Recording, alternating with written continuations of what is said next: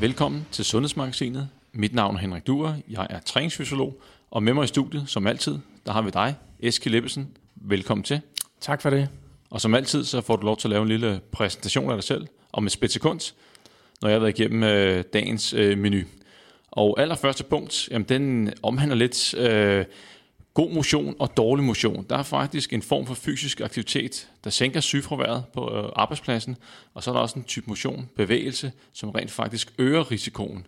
Og det, øh, vi har været lidt inde på det i en tidligere podcast, men øh, jeg og Eskild er egentlig også lidt, lidt overrasket over, at, at øh, der egentlig er så stor forskel, og det har så stor betydning. Nummer to, punkt nummer to. Hvad koster det egentlig at skippe morgenmaden, hvis man har en træning om aftenen? Og øh, det koster faktisk noget, og vi kigger på, jamen, hvor meget betyder det egentlig, at man ikke får sin kulhydratrige morgenmad, når man skal træne senere på dagen, sen eftermiddag, aften. Og så skal vi se på en anden øh, undersøgelse, som øh, også var ret interessant, som øh, helt sikkert fanger min opmærksomhed. Og øh, det går ind ud på, at øh, man har taget nogle kvinder, de har sat på en, en lavkaloriediet, samtidig med, at de har fået et lavt proteinindhold. Og det viser sig så, at de rent faktisk holder muskelmassen i denne her undersøgelse her. Men der er et men, og øh, det kigger vi på i undersøgelsen.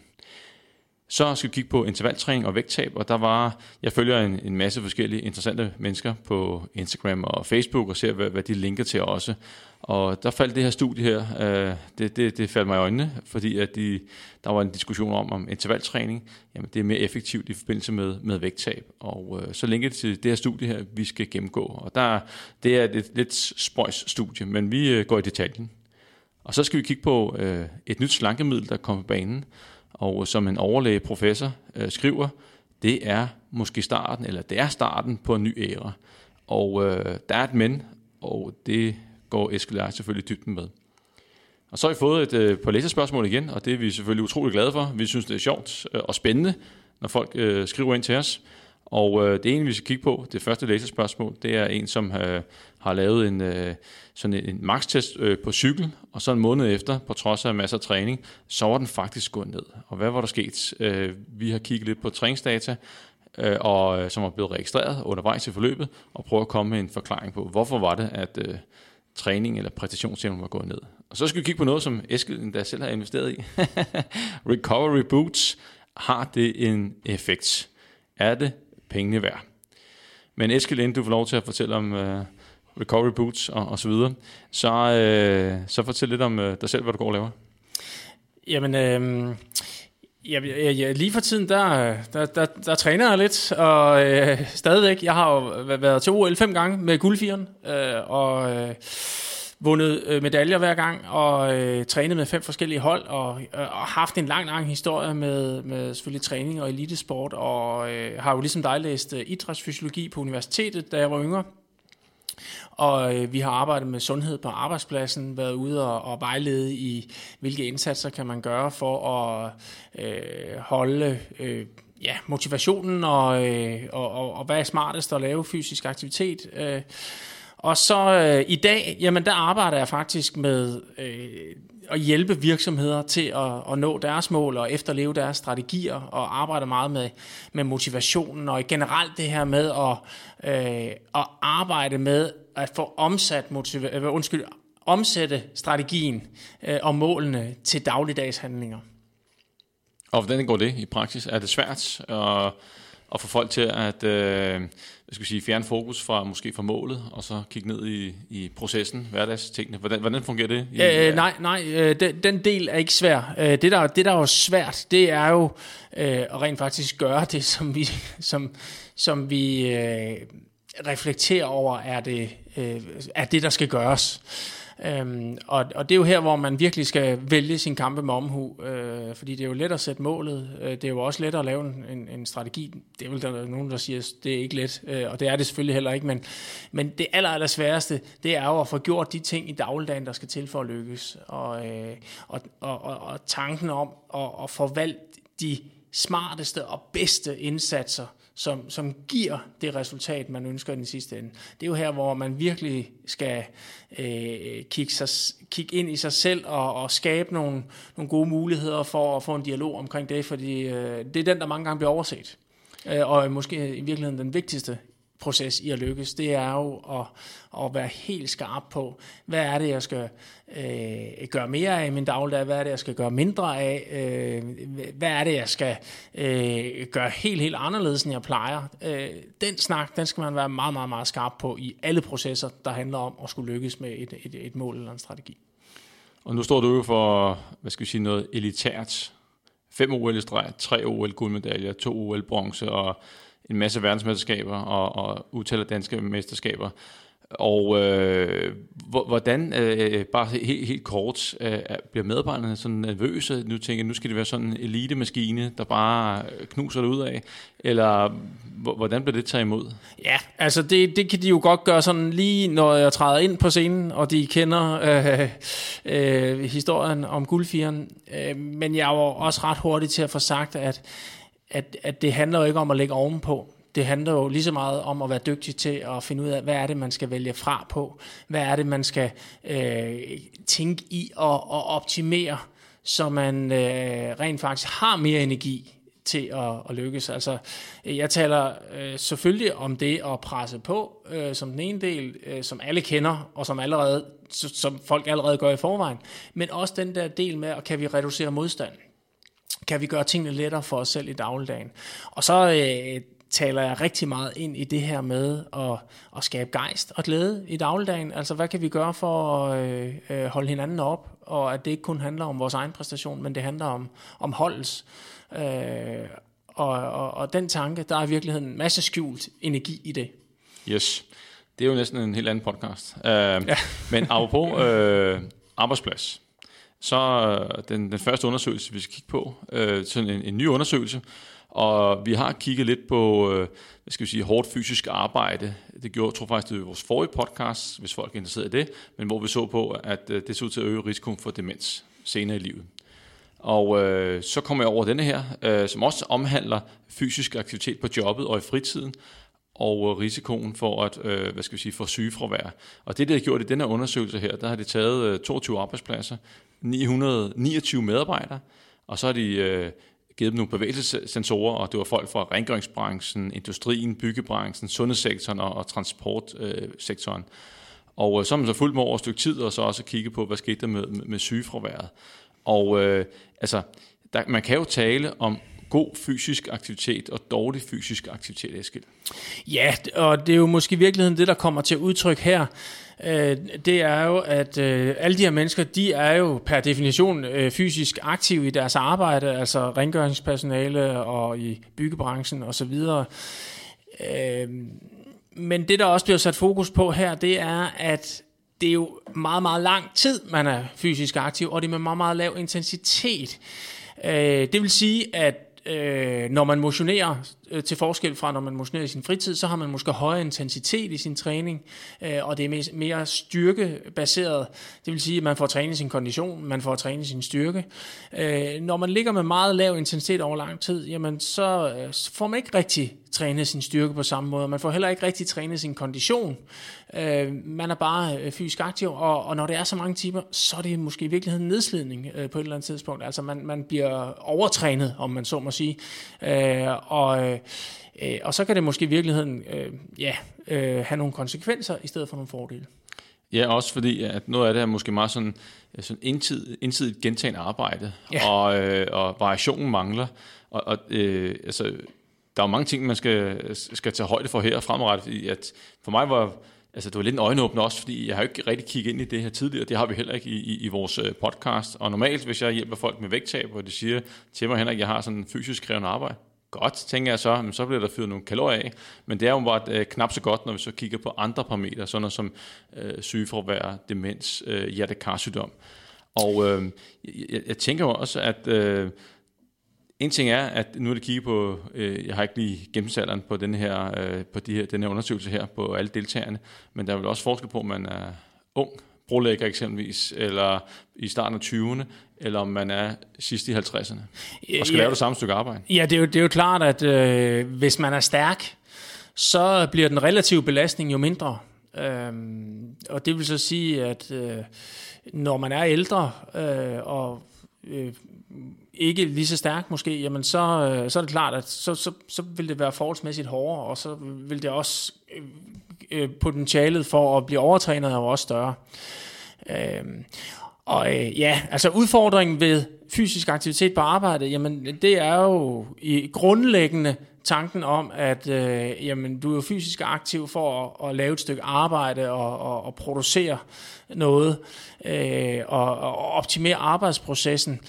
Og øh, når du laver fysisk aktivitet i din fritid, jamen så er det jo for velvære og sundhed og øh, blive stærkere og øge din kondition. Og det er jo to forskellige tilgange til det. Øh, og øh, det man kunne sige, det var, kunne man med det her, med den viden, vi nu får her, kunne man så på arbejdspladserne gå mere ind og sige, jamen vi, vi, vi skal tilrettelægge arbejdet, så det rent faktisk øh, styrker vores ja, styrke og kondition mere, øh, og vi får de, øh, den restitution, der skal til. Øh, jeg vil lige give som eksempel, det betyder jo ikke, at, at øh, man nødvendigvis skal, skal øh, lave mindre på arbejde. Altså, øh, mit eget eksempel, når jeg laver havearbejde, det er jo, når jeg står med hakken eller riven øh, i, i den ene side, så kan jeg mærke, når jeg så begynder at få lidt vabler og, og lidt ondt i, i skuldrene, så skifter jeg over til den anden side. Øh, og der har jeg så øvet mig i at katte fra begge sider. det, det går faktisk ret hurtigt. Men det betyder så, at den ene side får pause, mens jeg stadigvæk laver noget. Og, og lidt den samme tanke, når jeg, når, så kan man måske i stedet for, at man bare bliver ved med at, at, at klippe hæk og fuldstændig smadre i skuldrene, jamen så begynder man måske lige at lave noget andet havearbejde. Øh, og, og den tanke kan man jo også godt tage med øh, på nogle arbejdspladser måske. Ja, og som du siger, at øh, måske er, er træning en ting er tilrettelæggelsen af arbejdet, øh, som man tilpasser måske alder, og øh, det er også, øh, hvor stor en styrke man har, men også ens evne til at restituere, den, den bliver mindre med, med, med alderen.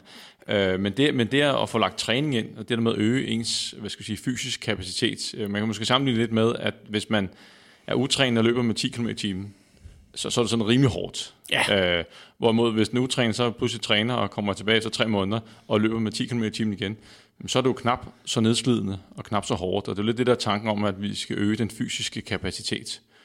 Men, men jeg tænker også, Eskild, øh, kan det ikke, nu er det ikke noget, vi har regnet på, men hvis vi skal til at tilrettelægge arbejdet efter øh, hvor, ældre, hvor gamle vi er, om vi er i god form, og det skal ikke være så ensidigt. Altså alt det er jo sat op til, at vi skal producere og være effektive og, og skabe et produkt. Men øh, hvis vi skal til at ændre i det, så får vi vel dyre produkter, eller hvad? Hvad tænker du? Ja, det kunne man jo godt sådan umiddelbart få en tanke om, men jeg tænker jo, at øh, øh, ja, man gør det lidt mere besværligt, øh, den daglige proces, fordi at man skal sådan øh, koordinere lidt mere og så videre, men, øh, men som jeg siger før, det er jo ikke fordi du sådan samlet på en dag måske når mindre, man skal bare lige tænke sig lidt mere om, og, og fordelen kan jo så være, at du simpelthen får et lavere sygefravær. Øh, du får måske også gladere medarbejdere, som holder i længere tid. Øh, så, øh, så det er jo ikke nødvendigvis, at, at det bare bliver dårligere. Det er måske bare noget, man ikke har tænkt så meget i tidligere, øh, og der rent faktisk er nogle, nogle muligheder her for at, at få lavet det samme stykke arbejde eller mere, øh, og så samtidig få løftet, øh, hvad skal man sige, arbejdernes sundhed. Og man kan jo sige, at øh, en ting er sygefravær, hvis man nu får tilrettelagt øh, arbejde på en anden måde, og man måske er mere frisk, og man har færre smerter på arbejde, så er man måske også mere produktiv, end man var før. Øh, og det går måske også med til at øge, hvad skal vi sige, øh, hvor, ind, hvor, hvor god en forretning man egentlig har, og hvor effektiv man er på arbejdspladsen. Ja, præcis, præcis. Jeg, jeg tror også på, at, øh, at der kunne være sådan en mental tilgang til det her, det her med, at man, øh, øh, når man går ind i sit arbejde, øh, tænker, i, at når jeg skal lave mit arbejde, og hvis jeg har ondt i skulderen, så har jeg ondt i skulderen. Men hvis man, går, hvis man lærer at gå ind i det med en indstilling, der hedder, øh, jamen jeg er fysisk aktiv, øh, og det er faktisk gavnligt for mig, jamen så begynder man måske også at, at være lidt mere opmærksom på, hvornår man er i gang med at overbelaste øh, skuldre, arme, ryg og knæ. Øh, og, og at den vej måske... Øh, øh, kan man sige, holder længere tid øh, og er mere opmærksom. Øh, Altså, vi, vi, vi har jo masser af øh, øh, andre undersøgelser, som også har vist det her med, at øh, hvis du... Øh, hvis du gør folk opmærksom på, hvor mange kalorier de rent faktisk forbrænder, eller hvilken træning de får, når de gør rent, eller øh, løfter ting, øh, jamen, øh, så det, det, det bliver de faktisk både stærkere, og, øh, og dem, der talt, var opmærksom på, hvor mange kalorier de forbrændte, de tabte sig også mere, end, end de gjorde ved det samme arbejde tidligere. Så mm. der er noget omkring indstillingen også. Yes.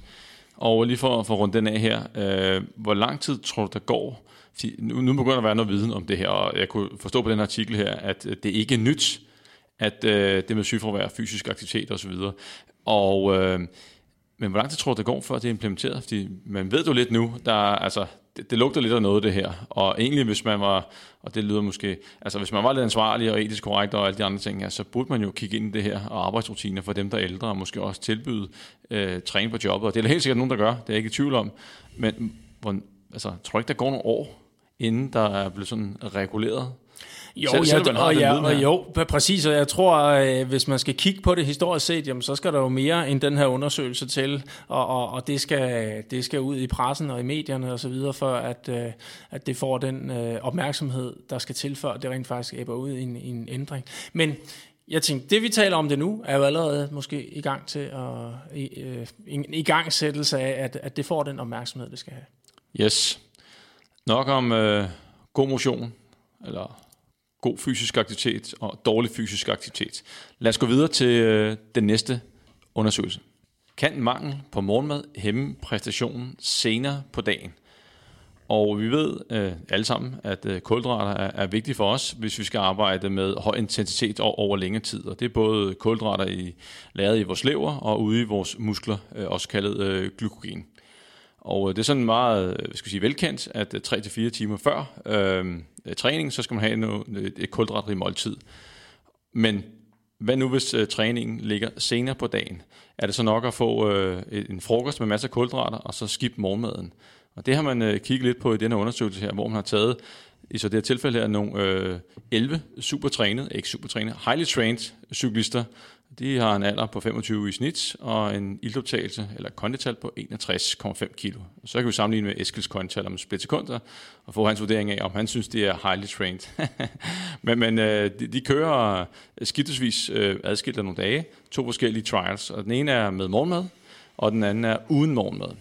Og det, som så er interessant, det er, at når de så spiser morgenmad, så får de øh, her 583 øh, kalorier, 8, kl. 8-9 om morgenen, og så får de en frokost øh, med små 900 kalorier, omkring 12, øh, to stykker. Og så øh, senere på eftermiddagen, øh, og måske tidlig aften, halv fem til 6, der kører de så en, en 20 km, øh, tror det var en time trial. Så gør de det den ene dag, og så kommer det en anden dag, hvor de så springer morgenmaden over, men til gengæld så er øh, frokosten, den er så på cirka 1500 kalorier, altså de har lagt morgenmad og frokost sammen øh, fra den første trial, således at de får den samme mængde energi, de får den samme mængde kulhydrater, så det er ikke det, der gør forskellen, hvis vi ser en, en forskel. Og så cykler de igen om øh, sen eftermiddag aften.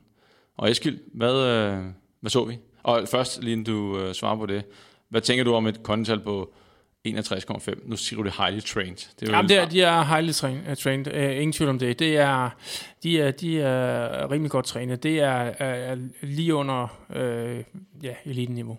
Lige under elite. Ja. Så hvis du tager elite, nu er der opgivet et, et kondital her Og måske nogle af dem endda er elite. Ja, ja nu, nu, var det, nu var det gennemsnittet. Men hvis du tager sådan en, en Tour de France-rytter, og nu er vi også helt oppe i toppen af poppen, ikke? Ja. Hvor ligger de henne konditalsmæssigt i forhold til dem her på 61,5 cirka? Øh, jamen, øh, hvis de er sådan helt rene, øh, jamen, så, øh, så, så kan de komme over 80 i, i kondital. Øh, så det, det er jo selvfølgelig noget højere, og, og det, er, det er jo så også en kombination af, af at, at de jo øh, er selvfølgelig talenter, og øh, at de er øh, selvfølgelig øh, perfekt trænet øh, og, øh, og helt skrællet øh, ned i vægt. Øhm, øh, så øh, men man kan sige, øh, normal elite er, er måske en 70-80 stykker. Ikke? Og hvor ligger du hen? Nu? Jeg vil tro, at jeg ligger øh, på samme niveau som, som de her atleter om, øh, på, på godt 60. Og da du sad i båden, øh, og da, lige før du skulle skydes af, øh, startpistolen var ved at gå i OL-finalen. Jamen, så har jeg også ligget omkring 80. Okay. Lige under 80. Sådan. Ja. Nå, Eskild, øh, inden øh, vi nåede lige at stille spørgsmål, hvad, altså de har jo kørt de her to forskellige trials, med og uden morgenmad, og så kørt den der øh, tidstest, øh, 20 km test, Og hvad, hvad, hvad, var der en forskel her? Ja, det var der. Øh, der var øh, helt præcist en forskel på øh, 3 procent. Det lyder ikke meget. Øh, eller 9 watt. De kører jo omkring de her 300 watt i gennemsnit på, på de her enkeltstart, 20 km enkeltstart. Øh, og øh, øh, så kan man jo så sige, øh, altså 9 watt, er det, er det nogen stor forskel? Øh, øh, det, det, det, er jo, det vil jeg jo sige, at, at det på den ene side, så er det jo ikke nogen særlig stor forskel, men på den anden side, hvis det er i forhold til konkurrence, så er det jo en kæmpe stor forskel. Øh, så, så er det jo altså nogle placeringer, man går glip af, hvis det er, at man lige mangler de der 3%. Ja, fordi hvad betyder 3%? Hvad vil det betyde for jer i en øh, OL-final? Øh, Eller en OL. Altså, ja, ja, vi, ja, det vil jo betyde, at vi ikke var i finalen. Hvis man skal sige det sådan. Nå, ja, ja men, men det er bare for at sige, at, at det har altså en betydning, når vi er oppe på højeste niveau her. Ja. Så det kan godt være, at 3% ikke lyder meget, men, men i praksis og konkurrenceøje med, så, så er 3% altså meget. Ja, præcis. Øh, men, men jeg vil også lige prøve måske at omsætte det til en følelse, fordi jeg, jeg, jeg træner jo tit, øh, ligesom det her, hvor, hvor jeg om aftenen måske vil, vil køre sådan en, et, et, et interval eller 20 km time trial, det, det kunne jeg sagtens, øh, et, ah, jeg vil nok køre noget kortere. Men den der følelse af, at, øh, at lige mangle de der 10 watt, øh, det, det er jo den der ubehagelige følelse, hvor man bare synes, at øh, ah, jeg, har, jeg, har sgu, jeg har lidt tunge ben i dag, jeg er ikke, ah, jeg er ikke helt klar, jeg, jeg kæmper med det, der er, og alligevel er det ikke rigtig godt. Det, det er jo den følelse, som det giver. Og det er altså kun 3 procent? Yes altså så 3%, det, det, det, rykker på den der. Plus, at når man så ligger det ud at køre eller løber, og man ikke har den følelse, så, så ryger der vel også noget motivation. Man bliver vel en smule demotiveret, fordi man kan, man kan mærke fra starten af, fordi du har jo trænet i mange år, du kender din krop ned til mindste detalje, og så ved du godt, et minut inden, så ved du sikkert, eller måske 10 sekunder inden, nej, det bliver ikke i dag. ja, og, og det er jo det. Øh, og, øh, og der, øh, der, der skal man jo altså arbejde lidt mere med sig selv, hvis man har den der følelse. Øh, og øh, øh, man kan også sige, jamen betyder det noget, hvis ikke man er elite? Øh, øh hvis man bare skal løbe sin, sin 5 km rolige løbetur der om aftenen, øh, er, det, er det så ikke ligegyldigt? Jo, det, det kan man sige, men på den anden side, så skal man jo være indstillet på, at man har den der følelse, hvor man sådan synes, ah, jeg skal lige kæmpe lidt mere for det. Øh, og så er der jo altså den der risiko, hvis man er øh, det, vi kalder low battery. Øh, øh man er sådan lige lidt øh, øh, lav på motivationen, og det måske lige begynder at småregne lidt. Så er der altså en risiko for, at den der 5 km løbetur, den, øh, den lige bliver kortet af, hvis det er, at man synes, at man ikke øh, har det så godt. Så, øh, så, så ja, i princippet så betyder det noget. Man skal jo huske, som du siger til at starte med, man har altså fået præcis de samme kalorier, man har bare slået morgenmaden og frokosten sammen i frokosten. Øh, så man, det, er jo ikke, det er jo ikke sådan, man, man kommer igennem dagen med øh, at have, have, med lavere kalorier eller noget. Nej, det er præcis det samme. Og lige da du læste overskriften på undersøgelsen, havde du så regnet med 3%? Hvor var du henne? Havde du regnet med, at det ville have en større effekt? På trods af, at øh, kalorier og kulhydrater samlet set er det det samme. Det er skidt morgenmaden. Havde du vurderet det til at have en større eller mindre effekt? Øhm... Fejl spørgsmål, det har jeg ikke forberedt på. Nej, det havde du ikke. Øh, det, jeg tror i virkeligheden, det kan være meget forskelligt. Øh, altså forstået på den måde, at øh, har man spist alt for meget om aftenen, så kunne det godt være, at det ikke havde så stor betydning, som hvis man øh, har spist normalt om aftenen. Men det er jo et eller andet sted, så er det jo tankevækkende, at øh, Jamen eksempelvis så er det her med faste er jo meget op i tiden og, og kan være en god måde at holde sine kalorier ned på. Men det er måske ikke optimalt, hvis du også skal præstere rent fysisk, eller vil gerne holde dig i god form, eller, eller optimere din konditionstræning eller din styrketræning i forbindelse med dit vægttab, jamen så er det måske bedre at sprede sine kalorier ud over dagen. Nu målte de ikke på, de tog ikke biopsier før efter, altså det målte jo ikke på glukogenniveauer i, i muskulaturen, øh, eller for den sags skyld øh, kigge på, hvad der var i leveren. Så, så men, vi må antage, at det måske der forklaringen ligger, at der måske ikke blev fyldt lige så godt op, som hvis man har fået morgenmaden, hvor der har været længere tid til at, at bygge op med, med, kulhydrater. Ja. Det tænker vi er, er, er forklaringen. Det, det kunne være en forklaring i hvert fald, ja. Og øh, så hvis vi skal runde den af her, så kan jeg i hvert fald sige, at har man hvad skal vi sige, en, en hård træning om aftenen, skal man slå BR, eller hvad det nu er, øh, så er det helt sikkert anbefalesværdigt, at man får morgenmaden med. Også selvom det bare er 3% det drejer sig om. Fordi 3% betyder meget, hvis det bliver pillet fra toppen. Øh. Ja, præcis. Eskild, næste undersøgelse, der skal vi tale om øh, en lavkaloriediet og øh, for, øh, for kvinder og øh, med et lavt proteinindhold. Hvilken effekt har det på muskelmassen?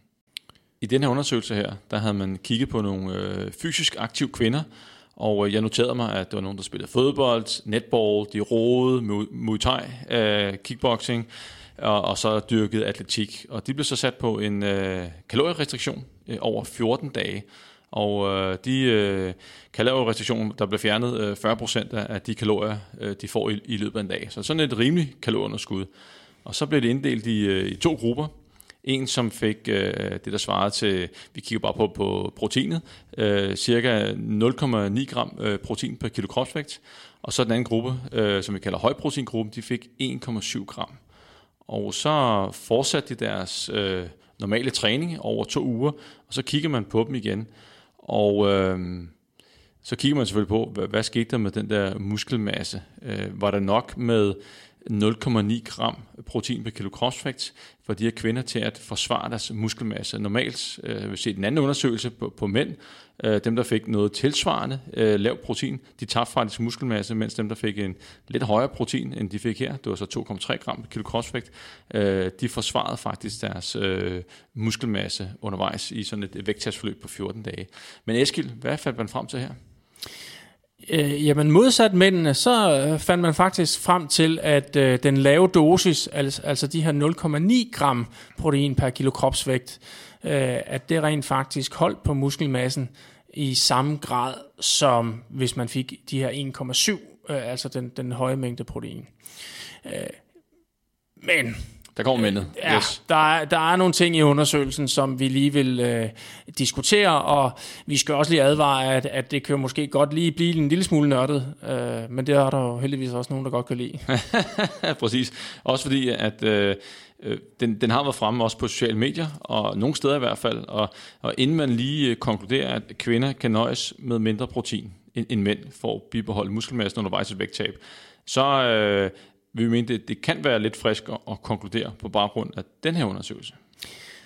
Ja, der er, der er flere ting i den. Øh, altså først og fremmest, så kan man sige, at de her mænd, de lavede jo styrketræning. Øh, og, og, og dem her, de laver så det, vi kalder sådan, øh, ja, anden sport, øh, øh, øh som du siger, øh, der var noget floorball og noget atletik og, og noget roning. Og, og man kan sige, anbefalinger omkring protein, den hedder jo altså til normalbefolkningen, så hedder den øh, 0,8 til 1,2 gram. Øh, laver du det, det vis, altså almindelig fysisk aktivitet, øh, så hedder den 1,2 til 1,6. Og laver du sådan meget tung styrketræning, øh, eller meget styrketræning, øh, så øh, er anbefalinger 1,6 til, til 2,0. Altså det vi taler om, det er, hvor meget skal der til for, at man ligesom har øh, nok protein. Øh, og, og det er sådan set det, der ligger i de her anbefalinger. Så selvfølgelig er der en forskel på, om, om du som mænd laver styrketræning, eller du som i det her tilfælde laver mere almindelig forskellige sportsgrene. Så der er simpelthen et lavere krav til, hvornår øh, du ligesom har fået nok protein. Altså tanken om, at mere protein gør dig ikke øh, stærkere, eller øh, restituerer hurtigere, eller øh, øh, giver nogle yderligere forbedringer. Og, men man kan også forestille sig, at øh, styrketræning, i forhold til det, det laver selv, der er nogle, selvfølgelig nogle eksplosive elementer, der er også noget højintens, det er der slet ikke nogen tvivl om, men, men alt andet lige må styrketræning også være mere potent til at holde på muskelmassen, end eksempelvis øh, roning eller, eller, eller fodbold. Ja, ja, helt klart. Og så noget med længden. Fordi at det, det, er, det, er jo, ja. det, er jo, det er jo kun to uger, og der er noget med muskelmasse kvinder versus mænd. Ja, øh, altså kvinder har jo øh, gennemsnitligt højere fedtprocent øh, end, end mænd, og, og det, når vi sammenligner de to undersøgelser, så havde de jo også øh, en, en, en højere fedtprocent af kvinderne her. Øh, og det betyder jo så, at, at muskelmassen udgør en, en mindre del, så man kunne godt argumentere for, at kvinder, øh, de anbefalinger til protein til kvinder skulle være en lille smule mindre, øh, fordi de simpelthen har en mindre øh, muskelmasse i forhold til deres samlede vægt. Øh, og så samtidig, altså er man meget overvægtig, hvor en stor del af vægten udgøres af fedt, jamen så, så skal man måske regne sit proteinindtag i forhold til, hvis man havde et, et normalt BMI på, på ja, måske 25.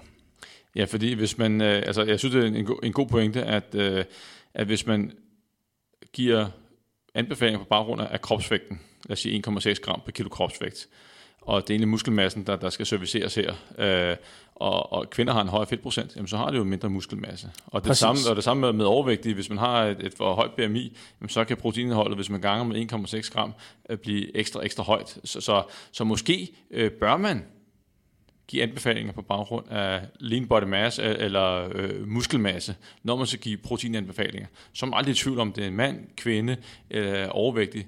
Så skal man selvfølgelig, det kræver selvfølgelig, at man, man kan måle øh, fedtprocenten. Ja, øh, øh, det er klart. Øh, og ellers så kan man så sige, at, at nu er vi jo nede i nogle, nogle øh, små detaljer her, men... Øh, men det man jo i princippet siger, jamen det er, kan man, kan man med en almindelig sammensætning af kosten øh, gå på en kalorie øh, reduktion. Øh, og det er jo sådan det, man prøver at konkludere, at, at man kan her. Men skal vi lige tage fat i den her med de 14 dage? Ja, skal For, det. Fordi øh, hvis man kigger lidt ned i tallene, så øh, har de jo faktisk øh, tabt øh, dem på den høje proteinindtagelse. De har faktisk tabt øh, et, øh, et, et, et, øh, altså de har faktisk tabt 100 gram mere fedt. Øh, og de har faktisk også holdt 100 gram bedre på muskelmassen.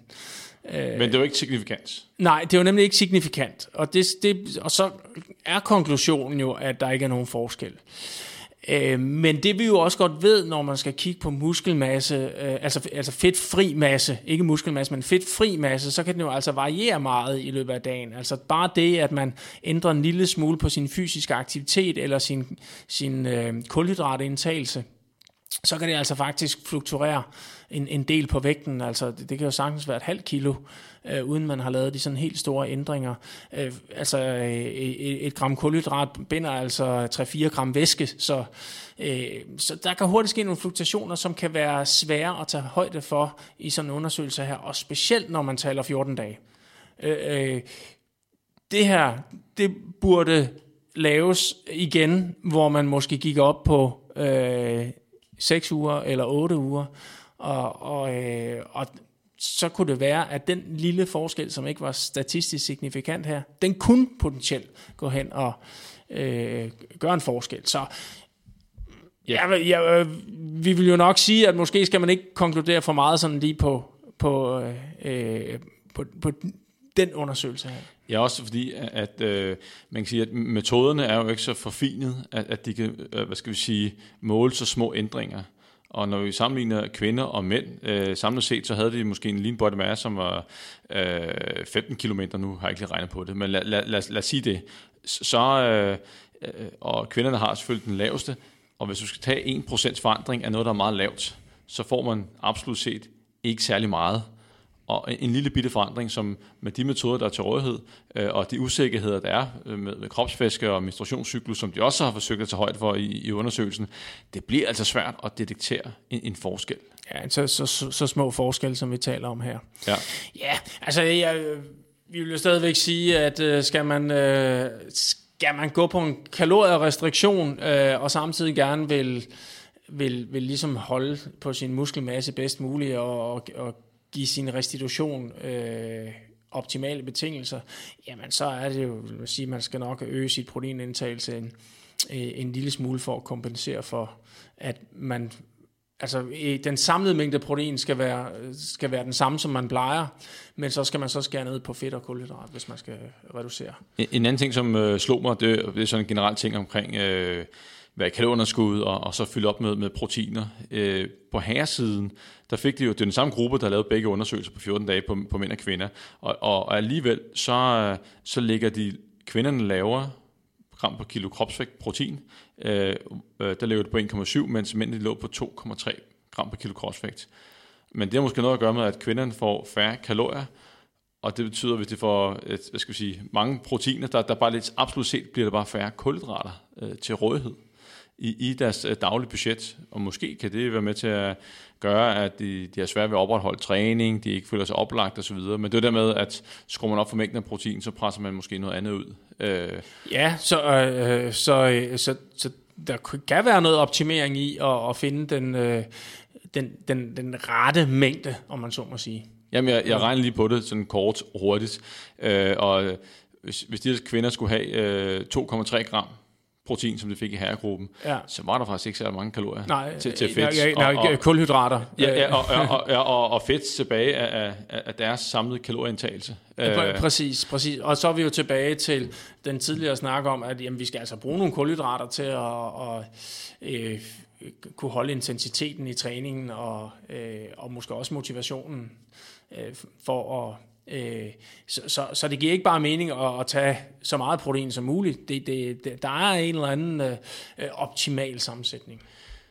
Yes, så hvis vi skal lige runde den af her, Eskild, så øh, er vi ikke så sikre på endnu, at, at kvinder kan klare sig med mindre protein undervejs et vægttab, hvis de vil bibeholde øh, muskelmassen.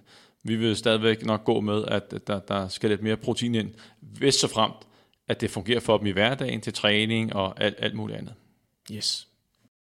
Nå Eskild, nu skal vi til at tale om noget, du rigtig godt kan lide, og det er jo intervaltræning. Ja, præcis. og denne gang i forbindelse med, øh, med vægttab. Og øh, denne undersøgelse her fik lidt i de kreds, jeg bevæger mig i, den, den fik lidt, øh, lidt ekstra opmærksomhed, fordi nu var der endnu en undersøgelse, der hvad skal vi sige, pegede på, at intervaltræning, øh, det, det, det er måske øh, overlegent i forhold til sådan mere moderat intens øh, træning. Men da vi så gik dykke ned i undersøgelsen, så var den sådan lidt, det var, det var en lidt, lidt spøjs undersøgelse, og jeg tænker, at man måske øh, skal passe på med at, at konkludere for meget. Men der var nogle lille, lille mænd, som taler for, at øh, det ville være, at man skulle vælge noget med lidt lavere intensitet. Men øh, i undersøgelsen, der havde det taget nogle, nogle kraftige, overvægtige mennesker, øh, faktisk ekstremt overvægtige. De havde et BMI på over 40. Og så ryger det ind i et øh, 24-ugers træningsstudie. Det er faktisk et relativt langt træningsstudie. Og øh, alle som starter med sådan moderat en, en intensitet, en blok på, på 8 uger. Og der ligger de så på 70% af deres heart rate øh, max og, og, og kører der til, til de træninger. Og så efter de 8 uger, så bliver det delt op i to grupper, øh, randomiseret. Den ene får lov til at øh, fortsætte med den sædvanlige øh, moderat intense træning, og den anden ryger over i noget intervaltræning, hvor de ligger på 4 gange 4 minutter af 90-95% af, af deres øh, maksimale puls. Så de går altså til vaflerne.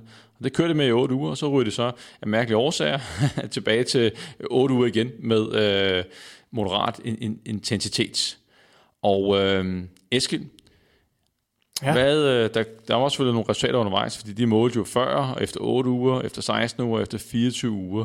Og øh, hvad, hvad blev du sådan mest, hvad lader du mest mærke til i den undersøgelse her? Oh, ja, men altså, øh, øh, hovedpointen i det her, det er jo, at øh, øh, den eneste forskel på de her to grupper, det var, at øh, den ene gruppe havde 8 uger i midten af forløbet, hvor de lavede intervaltræning. Og den gruppe, den tabte sig altså væsentligt mere end den anden gruppe, som kun lavede moderat intensitet træning. Altså, vi taler øh, 2 kilos vægttab i forhold til 5 kilos vægttab. Altså, dem, der lavede intervaltræning i bare 8 uger, de fik faktisk 5 kilos vægttab. Øhm, det, det er jo meget, meget beværkelsesværdigt, at, at man får det resultat. Øh, øh, det, som vi sidder og kigger på, når vi er gået lidt mere i, dybden med det her, det er, øhm, øhm, hvor, hvor de 5 kilo kommet fra. Øhm, og det første sted, man selvfølgelig kigger på, det er, hvor meget energi har de forbrændt. Og, øh, og der er jo ikke sådan meget forskel. Øh, dem, der træner med høj intensitet, de, de har lidt højere energiforbrug øh, i deres træning, men ikke noget, der sådan forklarer den store forskel, der er i det vægttab, de havde. Øh, så, øh, så det bliver jo sådan lidt spekulation, hvor, øh, hvor er effekten kommet fra. Ja, fordi øh, de, de, målte også, de havde også aktivitetstracker på, de havde accelerometer på, på daglig energiforbrug. Der var ingen forskel. De blev bedt om at kostregistrere. Der var heller ikke en forskel. Eller hvad, Eskild? Nej, det, er jo, det, det, så, det gør det jo endnu mere øh, hvad skal man sige, underligt, at, at man får så stor effekt af, af, af den højintense træning, kan man sige. Øh, det vi ved med, med højintens træning, det er jo, at det angriber jo øh, kulhydraterne i musklerne meget mere, altså glykogenet i musklerne, øh, som gør, at øh, det, man bliver tømt mere ud øh, i, i, i kulhydrater efter en højintens træning. Øh, og når man så spiser det samme efterfølgende, så vil man faktisk opleve en højere fedtforbrænding i restitutionsfasen, fordi øh, kroppen vil prioritere at bruge kulhydraterne til at bygge glykogendepoterne i musklerne op, øh, og derfor får du så, kan man sige, kroppens resterende forbrænding vil jo så være en, en, en højere fedtforbrænding. Øh, øh, det, det ved vi, men, men øh, stadigvæk er det sådan noget, hvor man siger, jamen det, det, det burde ikke forklare en forskel fra 2 til 5 kilos vægttab. Nej, fordi man kan sige, at... Øh, nej, jeg er helt enig, fordi med perioden, hvor de laver intervaltræning, den, den var jo kun 8 uger. Ja. Og, øh, og muligvis brænder de flere kulhydrater af under træningen, men øh, den moderate intense gruppe brænder måske mere fedt af under, under træningen. Ja. Og så kan det være, at de, de går op mod hinanden, så, og vi har virkelig forsøgt at kigge efter de der små forklaringer, hvor, hvor kommer de der ekstra 3 kilo fra, for de kunne ikke selv finde dem i, i undersøgelsen. Og så sidder jeg og tænker, øh, over 24 uger, og der er 3 kilos forskel, så det er det egentlig den forskel, de jagter per dag. Ja. Det, det er jo lidt over 100 kalorier per dag. Ja. Og spørgsmålet om, om, om deres øh, kostregistreringssystemer, deres accelerometer med de usikkerheder, der er der, om det, om de havde, om det havde været fint følge nok igen til at registrere den, den forskel. Og, og så er det bare den lille forskel, der løber op over 24 uger, måske. Ja, præcis, og, øh, og det vi jo ved med, med statistik, det er, at er der, er der lidt store individuelle forskel, øh, jamen så kan du godt have en gennemsnitlig forskel, som øh, alligevel bliver udvandet lidt øh, på grund af, af variationerne i gruppen, grupperne. Ja, og, og måske ligger det på, på kosten. Jeg har også øh, tidligere øh, set en undersøgelse på, eller bud på, at hvis man laver øh, sådan hård fysisk træning, øh, så bliver man selvfølgelig mere træt, men det kan gå ud over hverdagens småbevægelser, altså needs. Ja. Fordi så ligger man lidt mere på sofaen, og man er lidt mere ja, ugidelig. Men nu havde de samme, hvad skal vi sige, antal, antal skridt her, cirka øh, per dag. Så måske har det givet noget på, på appetitten, måske en mere finfølende øh, appetit, som følger af den højintense træning det, det, det er ren spekulation, Eskild, fra vores side af. Ja. Øh, det kunne i hvert fald være meget, meget spændende, om det her det kan, det kan eftervises i, øh, i, ja, måske man ændrer lidt på setup'et og så videre, men, men grundlæggende tester øh, højintens træning øh, i forhold til moderat intens træning, øh, og så kigger på, jamen, hvad, hvad taber man så? Og, øh, øh, og det vi jo lige skal huske, der er lidt specielt her, det er jo, de er jo ikke blevet sat på en kalorierestriktion. Det er jo libitum-kost. Øh, de har bare skulle registrere deres kost. Og øh, jeg, jeg undrer mig også over en ting, det er, at øh, kondition, altså forskellen i kondition efter de 24 uger. Ja. Altså, man burde jo forvente en forskel i favør hos intervaltræningsgruppen. Yes. Øh, og, det, det, den, den, og den er der ikke? Nej. Øh, det, det, det lige skal siges, det er, at øh, her der måler man på deres iltoptagelse. Der får de faktisk samme fremgang i iltoptagelse. Men når man tager højde for, at øh, dem, der træner med høj intensitet, øh, har haft et større vægttab, jamen, så har de så en, en, en lille smule højere øh, kondital, kan man sige. Øh, nu gør de, har de ikke lavet statistik på det her, så det, det kan man ikke sige om... om, om øh, Nej, men jeg, jeg, jeg havde jo bare forventet, at, at VO2 Max ville være større ja. efter 8 uger med hård, hård intervaltræning. Ja, præcis. præcis. Øh, der, der, øh, der er jo et spørgsmålstegn her øh, fra, fra min side af. Øh, men en anden ting, som også som du blev mærke i, da vi talte om øh, undersøgelsen i går, det var, var faktisk, at, at øh, uh, droppe ud raten i, øh, i hitgruppen altså højintensgruppe, den var relativt stor. Præcis. Øhm, og det kan jo godt være, at der er nogle af de her, der synes, at, øh, at det var da ubehageligt at, at komme op på 90-95% i puls. Øh, og det kan det jo godt lige være, mens det står på, men det er jo også mange gange en dejlig følelse bagefter.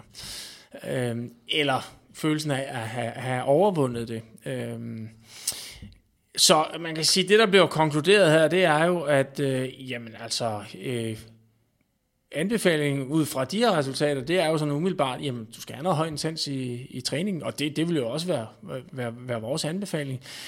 Øh, men det skal jo ikke være på bekostning af, at man går ud. Øh, så er vi jo tilbage til tanken om, at, øh, Øh, øh, at, at den træning, der bliver gjort, det er jo den, der virker. Så, så hvis, hvis det er noget, der er for uoverskueligt og, øh, og for, for svært og for hårdt, øh, så man står af eller ikke får det gjort, jamen så er det, så er det måske ikke det rigtige at gøre. Yes, så øh, den bedste motion, det er den, der bliver gjort, så må man finde ud af, hvad, hvad får jeg gjort. Og er man ikke til den højintense, øhm, så må man jo vælge øh, måske noget lavintens, og det vil altid være meget bedre end at sidde i sofaen.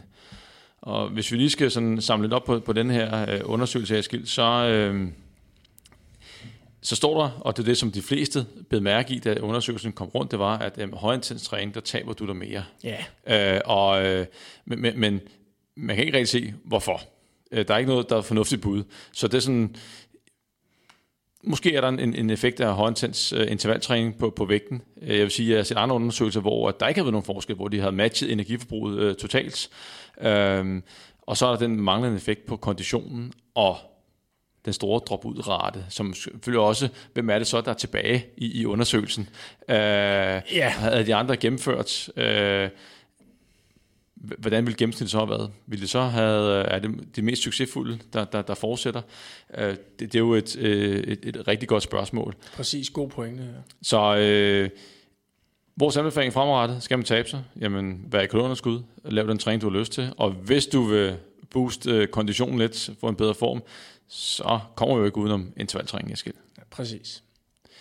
Det må være nok om øh, denne undersøgelse her, og... Øh, så skal vi til en, som øh, virkelig fik øh, opmærksomhed i, i medierne, og øh, overskriften på de artikler, både på BBC og TV2, jeg tror, at TV2 havde copy-pastet fra BBC, de overskriften var stort set den samme. Øh, nyt slankemiddel, starten på en ny æra, siger professor. Og slankemidlet, de taler om, det er noget, som øh, bliver brugt eller udviklet til brug i, i behandling af sukkersyge. Og øh, det er et stof, der hedder semaglutid. Nu håber jeg, jeg har udtalt øh, det rigtigt, og det er øh, Novo Nordisk, som, som har lavet det. Og øh, når man starter med at læse artiklen, så er der sådan lige en anekdote, der er lige en, en case-historie, hvor at, øh, der er en, der hedder øh, en kvinde, som hun beretter om, at hun har tabt 28 kilo i løbet af, af de første 15 måneder. Og så øh, blev min øh, opmærksomhed øh, fanget. Men kom så ned og kigger i, i selve studiet, så... Øh, så er det så små 2.000 forsøgspersoner, øh, mere præcis 1.961 forsøgspersoner, som har et øh, BMI øh, over, over 30. Og øh, de får så denne her behandling her i, øh, i 15 måneder. Og øh, undskyld, 68 uger, ja det er cirka 15 måneder. Det er vigtigt at sige, at det er ikke en pille, de får. Øh, det er faktisk en, en, en sprøjte, og det kan så være med til at hæmme, at, at folk egentlig gør det i, i praksis. Og der er selvfølgelig også nogle bivirkninger, øh, kvalme og andre ting, som, som følger med hos, hos nogle af deltagerne. Men uanset hvad, på trods af bivirkninger, at folk skal stikke sig, så... Øh, så siger øh, ham, øh, professoren, som de har interviewet fra et University of Cambridge, at det er altså starten på en helt ny æra. Og øh, en fra Oslo, en professor der, var slet ikke til at styre på en skala fra 1 til 10, at det her 10. Jeg har aldrig brugt så store ord om et lægemiddel før, og øh, jeg vil sige, det fortæller måske mere om de lægemiddel, der er der i forvejen, Eskild, øh, end, øh, end hvad det her egentlig øh, kan, kan præstere. Ja, det skal jo siges, at øh, i gennemsnit har de her personer her øh, tabt øh, 15,3 kilo. Og øh, udover at de får det her øh, diabetesprodukt, semaglutid, så får det også noget, noget livsstils, øh, hvad skal vi sige, rådgivning ved siden af. Og så er der jo altid en placebo-gruppe, og øh, de som fik det samme, bare, altså placebo og så livsstilshjælp, og de tabte sig i gennemsnit 2,6 kilo. Ja. Og Eskild, hvad, hvad tænker du? Er du øh, ja, jeg... lige så begejstret? øh, er det en ny ære, vi går ind i? Øh, øh, øh, jeg vil sige, øh, øh, nej, det er jeg faktisk ikke. Øh, og, og det er jo selvfølgelig med baggrund i historien her. Altså det man kan sige, begejstring der, ja, altså der er jo virkelig noget, der virker, når, øh, når man taber over 15 kilo, sammenlignet med øh, kontrolgruppen, som kun får vejledning, der taber 2,6 kilo øh, på de her øh, 15 uger. Altså det, det, er, det er virkelig noget af en forskel. Så, så på den måde, så virker det jo. Men det vi jo også godt ved, det er, at de fleste, ikke de fleste, men der er rigtig mange, der godt kan få succes med at tabe sig. Men det er de færreste, der lykkes med at holde det. Øh, du har jo talt med rigtig, rigtig mange mennesker, som er lykkes med at holde et stort vægttab i lang tid, øh, flere år. Øh, og det er, er jo nogle meget spændende historier, de fortæller, og, og, og der er altså virkelig noget læring, man skal igennem, og, og, og, og kunne takle den her sult og den livsstil, øh, som der følger med det at skulle holde vægten efter et stort vægttab. Man kan ikke bare gå tilbage. Og det er jo også det, øh, hende her, Jan, øh, beskriver, at øh, hun, var, hun tabte sig faktisk 28 kilo øh, på den her medicin, og synes jo, det er jo fantastisk. Og, og, og faktisk forholdsvis nemt. Øh, men efter hun har stoppet med medicinen og vejledningen, ja, så er hun på vej til at tage det hele på igen fordi hun har svært ved at, at, at, at takle det. Hun har måske ikke lært hele den der proces øh, og de ting, hun skal være opmærksom på for, at, for rent faktisk at, at holde vægten, øh, fordi at det er blevet lidt for nemt. Ja, og øh, en ting er livsstilsændringen, og altså, jeg kan godt forstå, at de, de er, er positive resultatet, fordi i forhold til andre medicamenter, der har været på markedet, øh, så, så viser det jo flotte resultater. Og hvis man har tabt, hvis man har øh, små 2.000 mennesker, som i gennemsnit har tabt 15,3 kilo, så slår der egentlig også de fleste vægttabsundersøgelser, jeg har set, hvor man har taget livsstilsinterventioner og, og rullet ud og kørt over et års tid, så er det faktisk ikke overraskende nok, øh, så er det ikke særlig store vægttab, men i gennemsnit får. Der er selvfølgelig nogen, der klarer sig godt, så er nogen, der ikke klarer sig så godt, så tager man gennemsnit af det.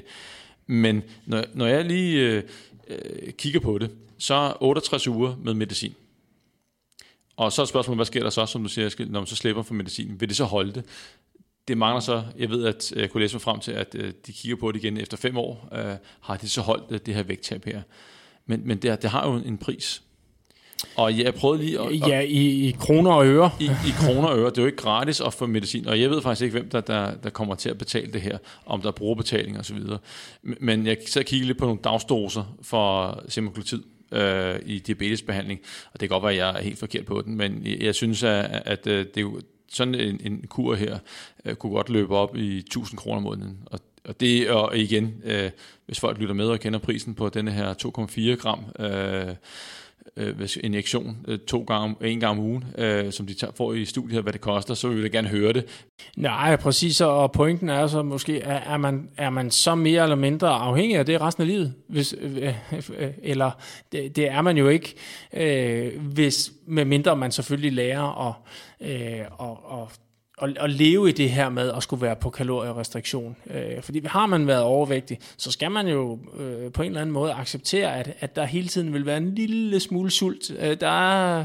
Øh, kroppen vil på en eller anden måde måske lige huske det der med, at, øh, at, øh, at, at den har været, været overvægtig. Øh, det, er, det er lidt sværere at holde vægten, hvis man har tabt sig fra en høj vægt, end hvis man, havde været, hvis man har holdt den lave vægt hele tiden. Ja, og så, så er en anden ting med, at det der man, man får nu, jeg ved det ikke, jeg har ikke talt med de her mennesker her, men for mig erfaringsmæssigt er det vigtigt, at man er parat til at skabe en forandring. Man er parat til at gøre en indsats. Øh, man er blevet træt af det. Og øh, jeg er ikke sikker på, at man er, altså, får du, øh, er man kraftig overvægtig, man får tilbud om at, at få en pille, der kan hjælpe en med stort vægttab, så siger de fleste ja. Alle vil nok sige ja. ja. Men, men hvad sker der, når de kommer ud på den anden side og egentlig skal til at lære at leve uden med medicinen? Er de så parate til at lave det stykke arbejde, der skal til? I don't know. Uh, det, det må fremtiden vise. Men 68 uger, lad os sige, det koster 1000 kroner om ugen. Det er 68.000 for nogens vedkommende for et vægttab på 16-20 kilo. Det er ja. 68.000. Det er mange penge. Og når jeg sidder og kigger på den vægttabskurve her, så efter uge 36, øh, der er røget øh, 14 procent i gennemsnit af vægten, og i uge 68, det er altså 32 uger senere, der er de lige omkring 16 procent. Så de der 2 procent koster 32.000. Og det, jamen, det, bare, ja, og det, det man kan sige, det er jo, at man virkelig betaler for at holde den, øh, øh det, vægt, det store vægttab, man har, man har haft mere eller mindre. Ikke? Ja, og, øh, om det er det værd øh, for samfundet, og hvem skal, og der er selvfølgelig noget menneskeligt, øh, og øh, med at hjælpe folk, der er overvægtige, men der er også noget økonomisk, fordi bruger man penge et sted, så skal man tage dem et andet sted fra. Og hvem, hvem, skal, hvem skal betale? Øh, det, det, er jo, det er jo et godt spørgsmål, og der må være nogle sundhedsøkonomer, der kan regne ud, om det, det er en god forretning, som man også skal tage med ind i det her. Øh, fordi at pengene skal jo komme et sted fra. Ja, præcis. Øh, og så er, er der jo så sådan den sådan helt overordnede tanke omkring det her med, at, at vi jo har et, øh, vi taler om det fedme fremmende samfund, altså vi, vi, vi, vores Øh, vores arbejdspladser bliver mere og mere stillesiddende. Vi bliver mindre og mindre fysisk aktive. Øh, vi øh, bliver nemmere, mere og mere fristet med øh, usunde madvarer øh, forskellige steder. Det bliver mere og mere let tilgængeligt. Altså, øh, vi, vi skal i princippet så, øh, hvis ikke vi er meget bevidste, så kommer vi jo i princippet til at leve mere og mere usundt øh, og, og mindre og mindre fysisk aktiv og får flere og flere overvægtige. Øh, og er vi så hen i, jamen så skal vi have en pille eller en injektion for ligesom at, at reparere på det, eller skulle vi tage fat i roden øh, og rent faktisk tænke det her med, hvordan kan vi gøre fysisk øh, aktivitet, øh, hvordan kan vi have en arbejdsdag, hvor vi er fysisk aktiv på den gode måde, øh, for også at, at lave et link til starten af podcasten.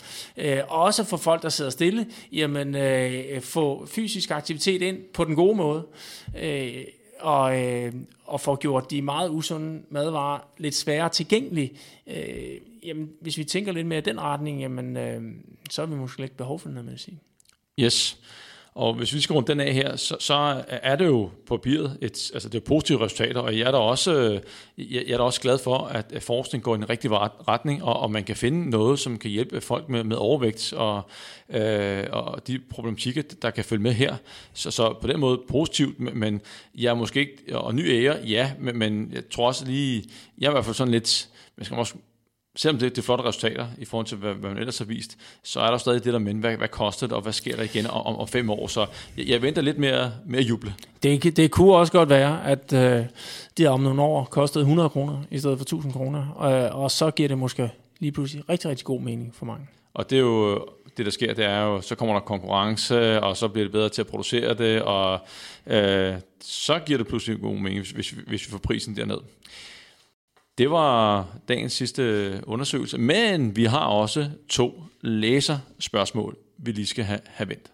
Det første spørgsmål er øh, fra en lytter, som øh, har problemer med øh, hvad skal jeg sige, fremgang i, i resultater. Personen har lavet en, en cykeltest, cykler relativt meget, øh, og kan træde nogle watt, kan vi se i, i ud fra de data, vi har fået tilsendt. Og i, i december, der var en, øh, en, en watt-test, og så i en måned senere i januar, der var en ny watt-test, men formen var faktisk øh, gået nedad, så præstationen var, var, var faldende. Og øh, personen her... Øh, var selvfølgelig nervøs for, øh, hvad, hvad nu? Øh, går det helt den forkerte vej, og hvad skal der ske? Og så spurgte han, øh, om, øh, om vi kunne hjælpe ham. Øh, så ja, send os nogle data, og gudskelov, og det er altid vigtigt, hvis man går op i sin træning, så registrerer, øh, hvad skal vi sige, øh, til meget data, som man nu er, er motiveret for at, at, træ, at registrere, fordi det gør den mulighed for, at, at man slipper for at gætte på, hvad, hvad der er sket, at man måske mere præcis kan se, hvad der er sket, og så komme en, en bedre løsning. Og øh, da Eskild og jeg, vi, vi så på de her data her, så øh, flotte vattal, men vi så så også, at, at øh, produktionen var relativt hæftig, og øh, sådan 10 dage op til testen, der blev der altså virkelig gået til den med, med træningen. Lidt af mere ville have mere. Og øh, for meget træning, jamen så det kræver måske også øh, noget ekstra resolutionstid, og den der watt-test, den lå bare lidt for tæt på det sidste hårde træningspas. Og så så vi også noget andet, Eskild, i, i øh, altså træning kunne måske også gøres en, en lille smule smartere, fordi at øh, en ting, der var, der var store mængder, men det var, der var meget i den der moderate, lidt svag, højintense træning. Ja, præcis. Øh, det var øh, netop moderat hårdt. Øh, sådan lidt fra starten af sætter sig op på cyklen, og så bliver der bare trykket på en, en time i træk der. Øh, og det kan jo være sådan en god træning i sig selv, men, men bliver, det, bliver det sådan ligesom det, man gør, måske næsten dagligt, jamen så er det altså ikke optimal træning. Så, øh, så får du aldrig rigtig den der sådan helt høje intensitet, hvor man er op sådan i nærheden af sin maksimale iltoptagelse. Øh, og, Øh, og du får heller ikke den sådan restitution, du skal have imellem. Så optimalt set, jamen i stedet for at køre den der time, sådan hår, en time hårdt, jamen så gav det måske bedre mening at øh, tage det lidt roligt. Rolig opvarmning bliver helt klar.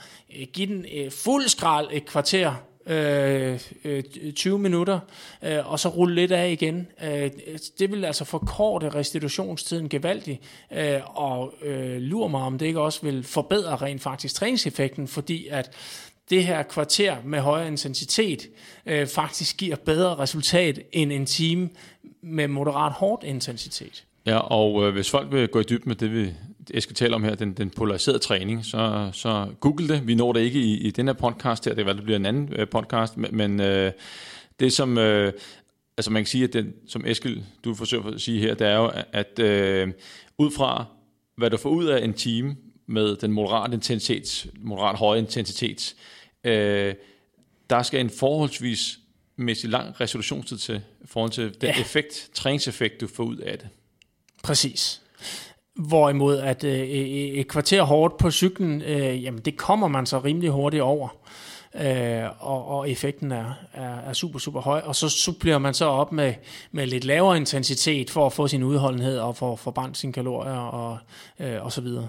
Ja, så for den af her, så er altid en god idé, hvis man går op på sin træning. Track træningen, Øh, og jo mere data man har, øh, man opsamler, jo nemmere er det at analysere sig frem til, hvis noget går skidt, men også hvis noget går godt. Hvis man nu har samlet masser af data ind på et, et helt år, hvor det bare går fremad, så er der måske noget, man kan gentage, hvis man skal tilbage igen efter en skade øh, eller noget andet. Så øh, sidder du derude og øh, har problemer med at få fremgang i træningen, og du har opsamlet data, øh, så vil vi gerne kigge på dem og se, om vi kan komme på vores bud på, hvorfor at der ikke sker noget med netop øh, din form. Sidste spørgsmål, Eskild, og det omhandler de såkaldte øh, recovery boots. Spørgsmålet, øh, vi fik omkring de her recovery boots, det var egentlig om, at du har pengene værd. Og hvis du undrer dig over, hvad recovery boots er, så har du sikkert set øh, reklamer på Facebook eller andre steder, hvor man ser blandt andet Niklas Landin og nogle andre sportsfolk sidde med de her specielle bukser på, hvor der er et, øh, et, et, et tryk på, som, øh, som skal forbedre tilbageløbet. Og så nogle af de koster måske en, en 3.000 kroner, og er det pengene værd, og hvad viser øh, forskningen? Og øh, til at starte med kan jeg sige, med forskningen, det er ikke super velbelyst. Selvfølgelig har dem, der sælger produktet, nogle, nogle undersøgelser, det henviser til, men, men øh, jeg synes i hvert fald, jeg tror også, at det gør, at, at der mangler stadigvæk noget, også på øh, hvilken type motion det er, hvor lang tid er der mellem træningspassene, og, øh, og så videre, og så videre. Men om det er pengene værd, det afhænger af, hvem du er. Er du øh, sådan som mig, der træner styrketræning to gange om ugen og, og løber to gange om ugen, så, så er det nok overkill. Så er det, så er det spild af penge. Så er det bare show off for vennerne og noget, jeg kan vise frem på Instagram. Men går man op i sin træning, og øh, har store træningsmængder, og måske også noget, som involverer øh, ekscentriske bremserne muskelarbejde, så kan det godt være, Eskild, at der er en effekt.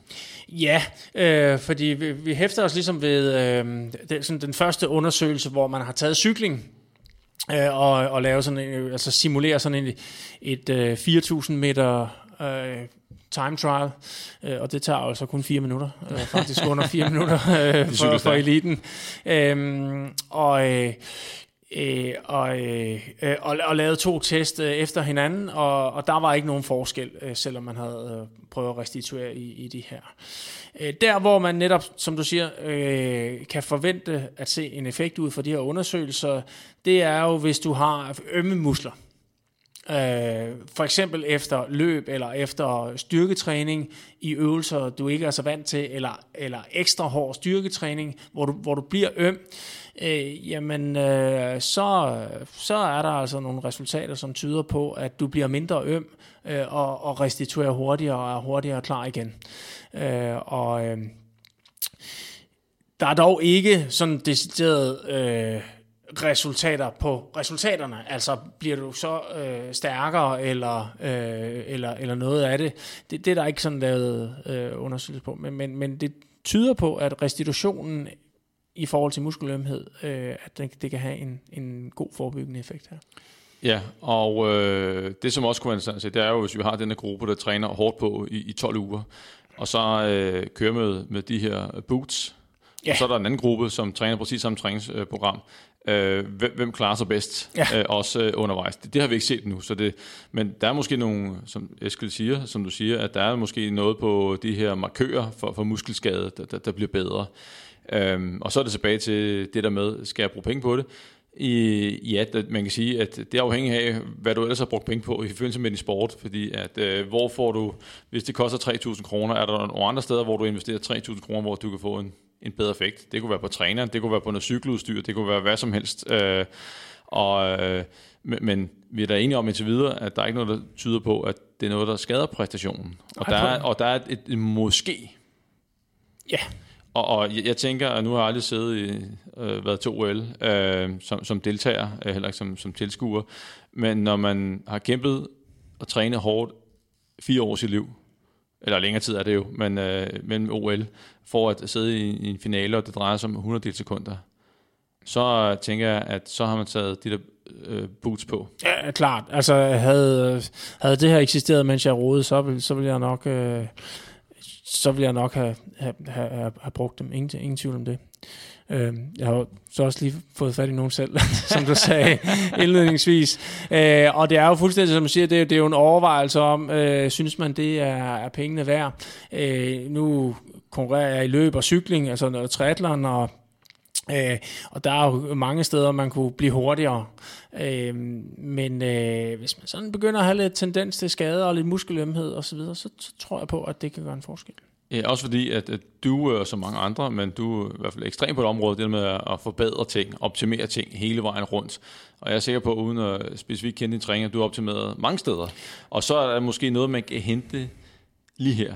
Og, og når man er på topplan, så er det jo de der 100 sekunder, øh, som, som kan gøre en forskel, og som kan være svære at måle i, i undersøgelser, og sige, at der er, der er en forskel. Så man kan sige, at har man pengene, og, øh, og, og man kan, har det i, i budgettet til det, så øh, er, er der jo ikke noget umiddelbart at tabe indtil videre. Nej. Men, at, men der er måske en, en smule at vinde.